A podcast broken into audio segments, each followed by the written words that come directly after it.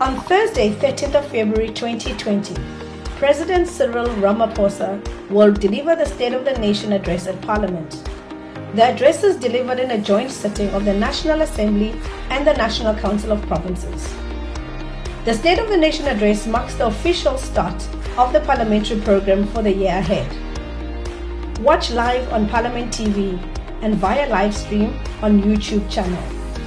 Look out for further updates on Parliament social media accounts at Parliament of RSA. Join the conversation using the hashtag SONA2020. For more information, visit parliament.gov.za.